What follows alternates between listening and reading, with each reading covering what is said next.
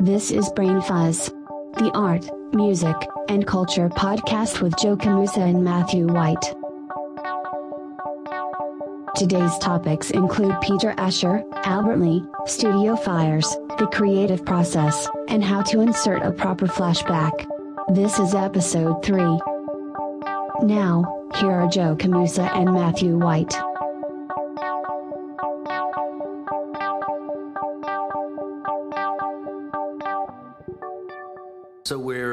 Back here in the studio of Joe Camusa, and uh, it's good to be back. You've been here almost. How long have you been in Over the a studio? year. Over a year. Yeah, All right. it's home. We did recon on three other sites or non-sites on the property. One was an undisclosed location. Secret, secret, Yeah. top secret, subterranean. but it didn't work out. It's a cathedral. Sounded beautiful. It did. It would be good for performances and instruments. So what have you been up to? I Been uh, traveling? I have been traveling. I did. I just got back from Nashville about a week or so ago.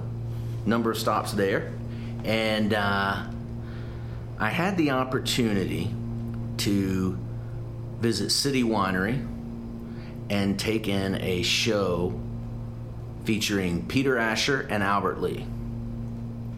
Now, not everybody's going to be familiar with those names. That's that's intense. Peter is the is the Peter of Peter and Gordon. And a fine producer in his own right, Linda Ronstadt, E- There you go. all the way up to 10,000 Maniacs.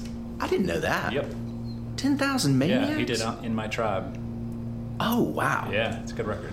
So, Albert Lee, one of probably the best living guitarists. Certainly, I have read top five country guitarists of all time.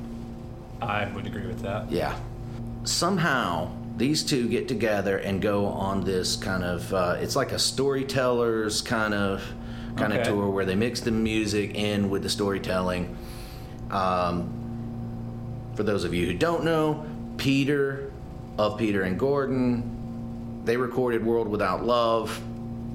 Big song for them, written by Lennon McCartney, Wow. how did that happen? McCartney was dating Peter's sister, Jane? Jane Asher, There you go. model.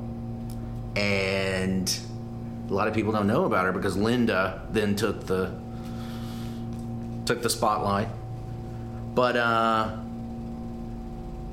they were living in I think his family's home, right? Paul was living with them and World Without Love is somehow getting bounced around. Lennon's coming by the house, that kind of thing. Peter likes it. Lennon doesn't like it. Paul says, "Yeah, yeah, yeah. I'll finish. it. I'll finish it up for you." Finishes it, hands it off to Peter and Gordon. Nice. Yeah, but then um, they have a number of hits with Peter and Gordon, and then he goes on to um, produce James Taylor for Apple Records Right. because he became an executive at Apple Records. first act, I think first act signed to Apple.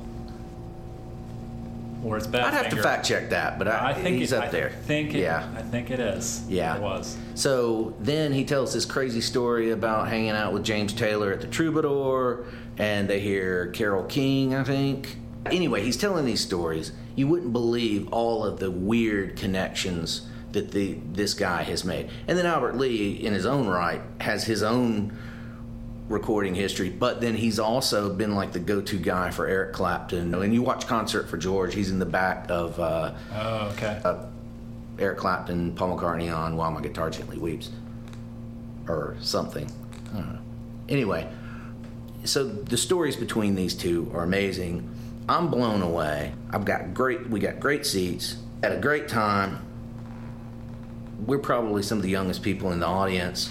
Peter's got a terrible tux vest on, but at the end of it, they go out to the front to sign autographs, right? And I'm I'm like starstruck because they're right there, right? And I don't usually do this, get like giddy, but uh, they didn't have anything to sign. There wasn't anything to buy, and so there wasn't anything to sign. So all I could do was grab a, uh note card. yeah, it was a postcard, and it had like a future act at City Winery, which was some burlesque show. And I grabbed the burlesque card, and we get our picture with these guys, and Peter's tux, vest. I said, "This is all I've got for you guys to sign." I, I stuttered through all of that, and they're looking at me like, "Who is this guy?" You know. Yeah. So I flip it over and I go, "Are you guys in the burlesque next month?" and Albert, Albert is is like uh, he's known for just soft spoken and and he's like, uh, and they're still looking at me like, "Who who is this guy?" But it's one of those things where it's just like pandemonium when you do the signing Oh, thing. yeah. It's not ever well put together. It's just kind of like, hey, you know, it was fantastic. That's what I've been up to. Uh, that and other things. But um, as we were saying, you've been here almost a year. Over a year. Over a year. That's official.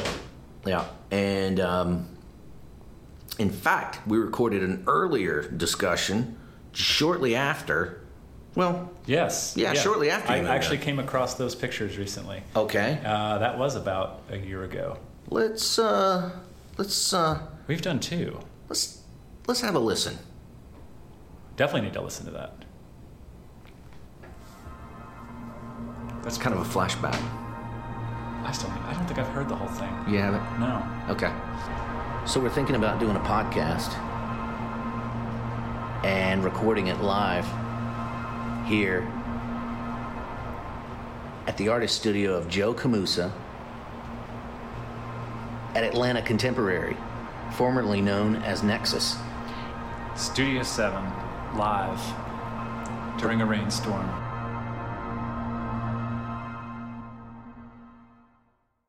It worked. The edit, it, it worked with editing, with quick, quick, down and dirty editing job. It worked. Um, I I'm wondering if you should, because I, I uh, was reading the Sunday paper, and there was an actress who was saying um, she never sees herself like the finished product of like her films, or even looks at the daily. Like she does not want to see herself on tape. Woody Allen has not seen one of his films. I think Bananas or no. You know what? He said he hadn't seen anything since Take the Money and Run. after editing. Yeah, Right. done. And I think a lot of people do that. Or he says like if it comes on TV when he's on the treadmill or something, he'll he'll switch it. Ooh, You know. But uh, Yeah, maybe there is something to be said for that. But yeah, I'm not a. Don't really like to hear myself. Uh, so you didn't listen to the flashback? I didn't get to hear it all. Well, we I just you- inserted the flashback, Oh, so there's now- no way you could have heard Well, it. now I've now I've heard it in the future, and I probably liked it. But something recently uh, freaked you out a bit about the whole studio thing. Yeah, I think definitely, you know, a, a, upon a, a year anniversary tends to make one a little bit reflective. So, and I'm always, uh, I know this about myself, I'm always uh, rearranging space to make it as uh, efficient as possible. It's just, uh, just become very sensitive. And it's whether it's uh, the, uh, my home studio slash office, uh, and definitely this place. I mean, you don't have a lot of room, so it has to it has to work. And then visually, there needs to be just some space for me to be able to rest, which sounds really arty, I know. But uh, while I was uh,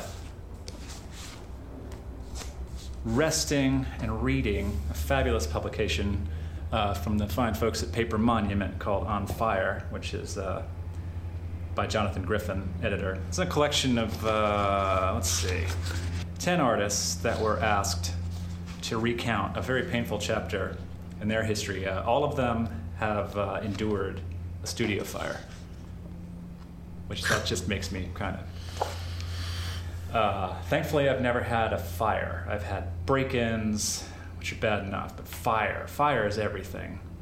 Uh, so anyway, they all were talking about how they were dealing with, uh, you know, the, the sense of loss. Did any narrowly escape it, or was it all? Some of them were crazy enough to be like going in and out, like trying to get stuff out while the building was starting to, which I'm just thinking that's crazy. So yeah, some of these people were obviously living there. So I haven't read the book, but are these all visual artists? What What's the? Yeah, Oh, okay. primarily. Yeah, they're all painters, and uh, so this book, of course, it seems like every other page is talking about linseed-soaked rags, and I don't, I still don't know. I mean, I've been painting a long time, and I don't soak anything.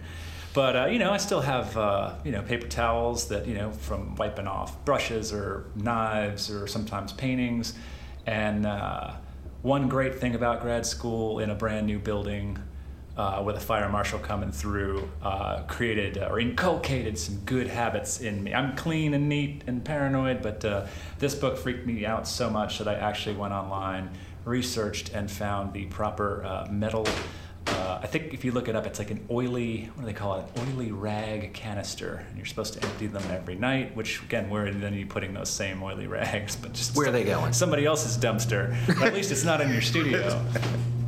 But uh, anyway, I just thought that was pretty funny. But I could not wait for that thing to arrive. So now I have a nice shiny uh, bin to put my rags. But uh, You ordered that off of Amazon Prime. Did, I didn't. I did look on there. I actually Oh, yeah? did. It's my my friends at Global. A lot of studio furniture has come from Okay. fine folks at Global. They're kind of like Uline, uh, indispensable. But uh, so now I'm just hoping that institutionally, because I could write like a Martin Luther 95 thesis about uh, safety protocols in the studio. But seriously, you don't know what somebody's using. Are they using? Are they leaving aerosols out? Is there a lot of sawdust? Is there resins? I mean, let's face it. A lot of this is an over a hundred year old building. This is pretty clean and pretty safe, I have to say. Mm-hmm. And luckily, there's not many painters here, so I don't think there's a lot of chemicals. yeah. And all the post studio folks, what's the laptop might start something? I don't know. But you know, you just start wondering if it's not you, but is it an extension cord? So anyway, I've always, if you start thinking about that, you can get a little bit paranoid. But So that's what you did on your. Uh, you, you said you did that. You read that during relaxation. This was like a yeah, like a Sunday morning, like day off from the studio. Ah. Day off. and it, and it made me like want to drive to the studio. Like, did I empty the garbage today? Uh, it made me kind of crazy. That's what I like to do in my time off. I like to explore all the things that could go wrong. Oh, and I like to. Yeah, my wife thought I was in, like, you're reading about studio fires. uh, she thinks I need to get out a little bit more, but uh, you know, what do you do if you lost everything? I think for some people that'd probably be very liberating, like to maybe the work, like to have that kind of cleansing. And uh, you know, there's the patron saint of John Baldessari, of course, that always is mentioned. You know, when he cremated his work and completely start it over. You know, I think a lot of folks, once they get over the shock, if they start over, they're probably making similar work versus completely going in a different direction. But um, um, so I'm sure there could be some kind of uh, uh, spark, if you will, uh, to get you going again. But um, you know, but I think in the biggest sense of loss, it was told through all of these. Besides, you know, those that like didn't have insurance, so get insurance, kids. Uh, but you can't really insure your work, so the work you're out there, except for maybe materials. You know, unless you had some amazing insurance policy, for the most part, you're not getting. You know, like what the retail, of course not. Yeah. But, uh, but you know, you just think like what's more important, and most of these artists are the same thing. As I'm looking around here, you know, it's the tools that you've spent, you know, your lifetime acquiring that enables you to do what you're doing. Uh, and I, not even so much just paintbrushes, but I mean, I think we all have some things that, you know, we've kind of specialized with, and then it's gone. So there's this Japanese art of decluttering, and there's a word for it, and it escapes me. That's been big for a few years, though, right? Like in the in the news, like a popular. Really? Yeah, what's the name of that? I, it escapes me. It escapes me. Okay. So they have they have a handle on this decluttering better than your average American, and for several reasons. But um, you're supposed there's something about you're supposed to hold the item, sense the energy, and then determine if this is something you want in your life or not in your life. That's as far as I've gotten with it. Had you have you put this into practice? No, I'm, I'm considering it. I'm deciding if this is something I want in my life. I'm also seeing now, you know how in life you go through the wave of marriages among friends, and then you start to see the divorces among friends? Also seeing that. And I'm watching them go through the cleansing process as well. Oh well. yeah, that's a deep cleanse. Yeah. Well, and I think the only thing I relate to is uh, going through a number of moves in the past four years studio moves, home, and that'll certainly force one to get rid of some. And having my storage space uh, burglarized and losing books and music and, and even some of my own artwork. Uh, but actually, I do from now. I'm finding it liberating, despite the getting screwed financially out of it. Um, but you know, as I, I rearranged uh, the home studio slash library, um, so three bookcases worth of you know art books uh, and all my records. And uh, again, you talk about holding an item in your hand, and it's true. Like even some of these records, am I really am I going to listen to this anymore? Can I trade it? Can I sell it? But I'm definitely in a pair, like constantly paring down, and it maybe it is because I've got this wall of paintings behind me, so I'm just aware of my footprint. So that so that plays into though the the uh, the act of creating and the choices that come along the way and letting chance fall into fall into the process. Which reminds me, I think we've talked about that before as well. Eno, Eno and Peter Schmidt invented oblique strategies around 74, 75 and Eno would take these. It was a stack of cards. Would take these uh, these cards into the studio, and whenever whenever you would reach an impasse, then you would you would draw a card and let that guide your guide your work from there. How does chance figure into your world? I'll tell you one way recently, I sent some stuff out, and I was I, I wanted it done a certain way. You sent it out for what? I sent out for digital printing. Oh, nice. Great job these guys did, given the information they had. It didn't come back the way that I really, really wanted it, and I hated to keep beating them up about it. So I decided to just go with what they had Oh, and gotcha. then work with that because it introduced another another um, What what were you what you talking about like resolution issues or just no clarity? no it wasn't quality it wasn't quality of the printing at all um, it was it was it had to do with the cropping of this particular print and i knew that it was going to be incorporated into um, something else Uh-huh. so i start uh, working with it and i find another way that i actually like better and that would have never come about had they not made that i say Decision error but had they not made that decision Okay. for me and that was a new for me accepting that and moving forward um, it's kind of tough to do but i think you know i think it ends i think it can help you um, well who knows i mean you, you know let's say you Well, it's less questions that you have to answer, Yeah. and I think uh, I just was reading a piece on uh, Richard Avedon, and uh, his. Uh, I guess guys, you know, I don't know what you call them. I guess they were they were the ones who actually printed his work, and there's this big secret, to some you know dark secret, but that he didn't print his work for you know throughout the glory years of his practice. He didn't have time. You know, I mean, he his thing was he knew exactly what he wanted though, and he was extremely demanding in terms of, you know, he's always started with the eyes. He was passionate about that. But I mean, I don't think that lessens the output. Why not perhaps outsource? But I think what I'm saying, kind of roundabout here, any of us, I think, if we walk into a like in that case, something is printing, we have our opinions instantly. And if you can say like, I want more, more of this, more of that, I want more contrast, versus having to do it yourself, I think you can probably be a lot more critical, and those judgments are probably a lot quicker because you have some kind of That's true. distance all of a sudden. Yeah, that's true. So I think that chance aspect could be great, uh, you know, versus uh, you know. I find myself in that sole practitioner mode. It's me in the silo for the most part. I mean, I have studio visits here and there, but even, you know, post grad school, what can people really tell you about your work? Uh, you know, aside from whether they like it or not, or aesthetics, and you know, you know what. Uh, only I think only the per, the maker really can figure out like either what's wrong with it or where it needs to go. But uh, I found this killer quote, kind of going on a tangent here, but uh, uh, Louis Kahn had said, "Art is a journey into the most unknown thing of all, oneself. Nobody knows his own frontiers."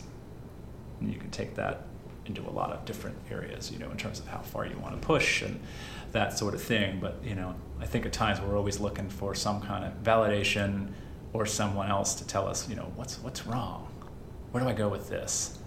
Um, so I guess I'm thinking, if you could have the benefit, you know, again, I always use a, a, a band kind of analogy with a great producer. Uh, if you have an extra set of hands or, or you know that extra brain that can um, help you know with the concept and the execution instead of having to do it all within you know by yourself how do you do that how do you stay fresh enough i mean i'm obviously i'm obsessed with this you know this is my life's i love process i'm obsessed about process but how do you also not let your process become such a habit that you're you know you're making the donuts over and over again? How is there room for uh, innovation? And uh, you know i know we're going to be talking about perhaps some other topics later that that stretch into data and all that but like to think about like a new avant-garde. I mean how do you even contemplate again when the reality is you know you come into i come into a place and it's basically the same amount of same tools same working methods. You know again how how do you flip that and uh, then come up with something new and unique? So that provides an excellent segue to our next to our next uh, podcast on you talking about anti-art you going anti? You know we could go in a lot of different only we you know we got to know our frontiers here and uh, we've got uh, yeah we can go to anti-art but i really think that you know in our in our prep in our show prep we uh, made some notes and i really want to get into this whole maker thing. Oh And yeah then- yeah, and then- yeah, I'm, yeah. I'm fascinated about this. So, did some thinking about this, and mm, the notebook looks like it's seen some water yeah, it's uh, that's like good that's summer it's nice yeah, yeah, it is. I you know I don't usually have no. I mean, honestly, I've gotten into those. it. Those always these, They're ter- they're terrible. they rip off. yeah, they rip off. But what I found is I don't have everything, all my eggs in one basket. Yep. So if I have to lose one of these in a fire, maybe I haven't lost. You could grab that on the way out. I'm not going to be anywhere near it when that happens. Um, I used to have a plan though. I used to think like which guitars to grab if there was ever fire. Like get the cat and at least one guitar on the way out. Or I Yeah. used to I used to be so crazy. Now I'm just like it's just things. Get the cat, but yeah, you know. at some point, well, yeah. All right. Uh, so